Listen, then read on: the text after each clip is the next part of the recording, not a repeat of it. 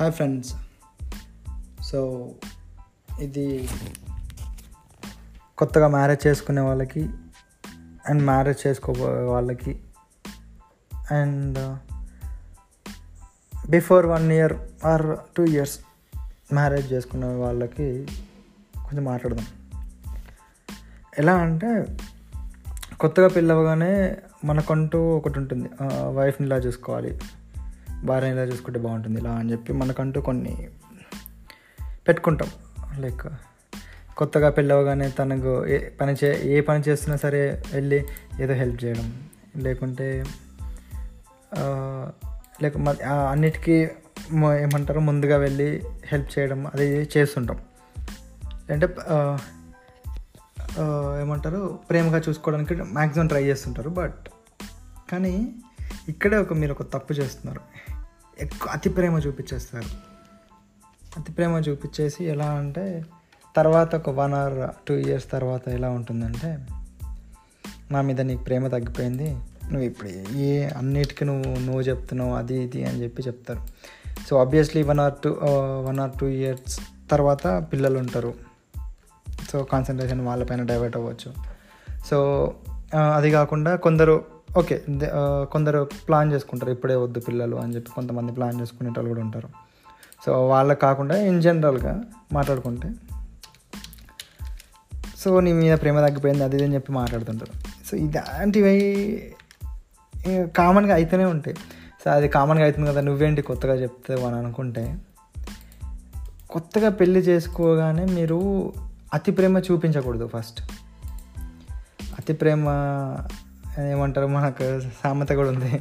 అతి వినయం దురత దురత లక్ష్యం లాగా సో అది అలా కాకుండా ఎలా అంటే మీరు కొత్తగా మ్యారేజ్ చేసుకోగానే ఏది ఎక్కువ హైగా చూపించకూడదు.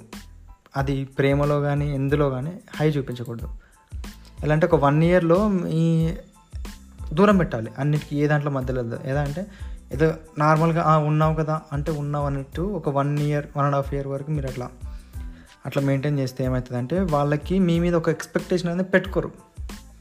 పా ఈయనే కదా ఇంతే ఉంటాడులే ఇంకేం చెప్పాడు ఈయన అని చెప్పి ఉంటుంది.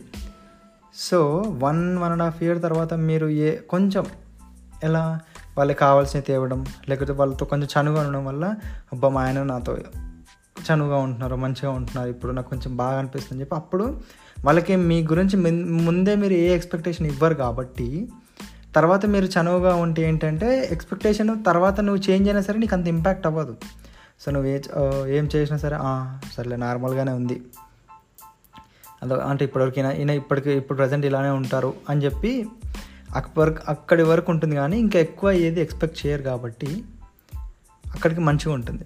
కానీ మీరు త్వ ఏమంటారు మ్యారేజ్ చేసుకోగానే ఇంకా నువ్వు నువ్వు గిన్నెలు కడుగుతావా? నేను కడుగుతాను. నువ్వు ఇల్లు ఉడుస్తావా? నేను ఉడుస్తాను. బట్టలతో నేను ఉడుతాను అని చెప్పి అన్ని ఇట్లా మిడిల్ వెళ్ళారనుకో ఒక one one and half year తర్వాత చేస్తే నువ్వు నీ బిజీ వల్ల నీ వర్క్ స్ట్రెస్ వల్ల ఇంకా ఇంకా ఎక్సెట్రా ఎక్సెట్రా ఏదైనా రీజన్ కావచ్చు. సో ఆ రీజన్స్ వల్ల నువ్వు హెల్ప్ చేయడం మానేయడం లేదంటే వాళ్ళతో ఉండడం తగ్గించినా సరే నీకు బ్యాండ్ బాజా భారత్ అవుతుంది అనమాట అది.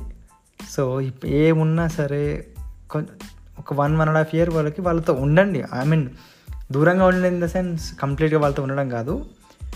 మీరు ఎక్కువ అటాచ్ అయ్యే బదులు ఓకే ఉన్నావా ఉన్న ఉన్నాను సో నీతో ఉన్నాను అనేటట్టుగా కొంచెం అవాయిడ్ చేసినట్టు కొంచెం దూరం ఉన్నట్టుగా. సో వాళ్ళకి కావాల్సినప్పుడు ఉండడం సో అంతవరకు ఉండండి అంతే. ఒక లిమిటేషన్స్ అని పెట్టుకొని ఒక one one and half year ఉన్న తర్వాత సో మీరు కోపంలో ఉన్నా సరే ఏమున్నా సరే తర్వాత మీరు ఏమైనా యాంగ్రీ చూపించినా సరే దట్ విల్ బీ ఓకే అనమాట సో కాదు ఇది అనుకుంటే తర్వాత పరిణామాలు మీకు ఆల్మోస్ట్ తెలుస్తాయి ఇంకా తర్వాత.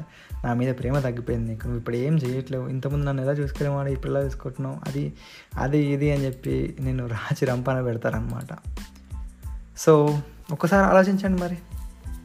ఓకేనా? సో నెక్స్ట్ టాపిక్తో మళ్ళీ వద్దాం. This is your Satish Bogaram signing off for the video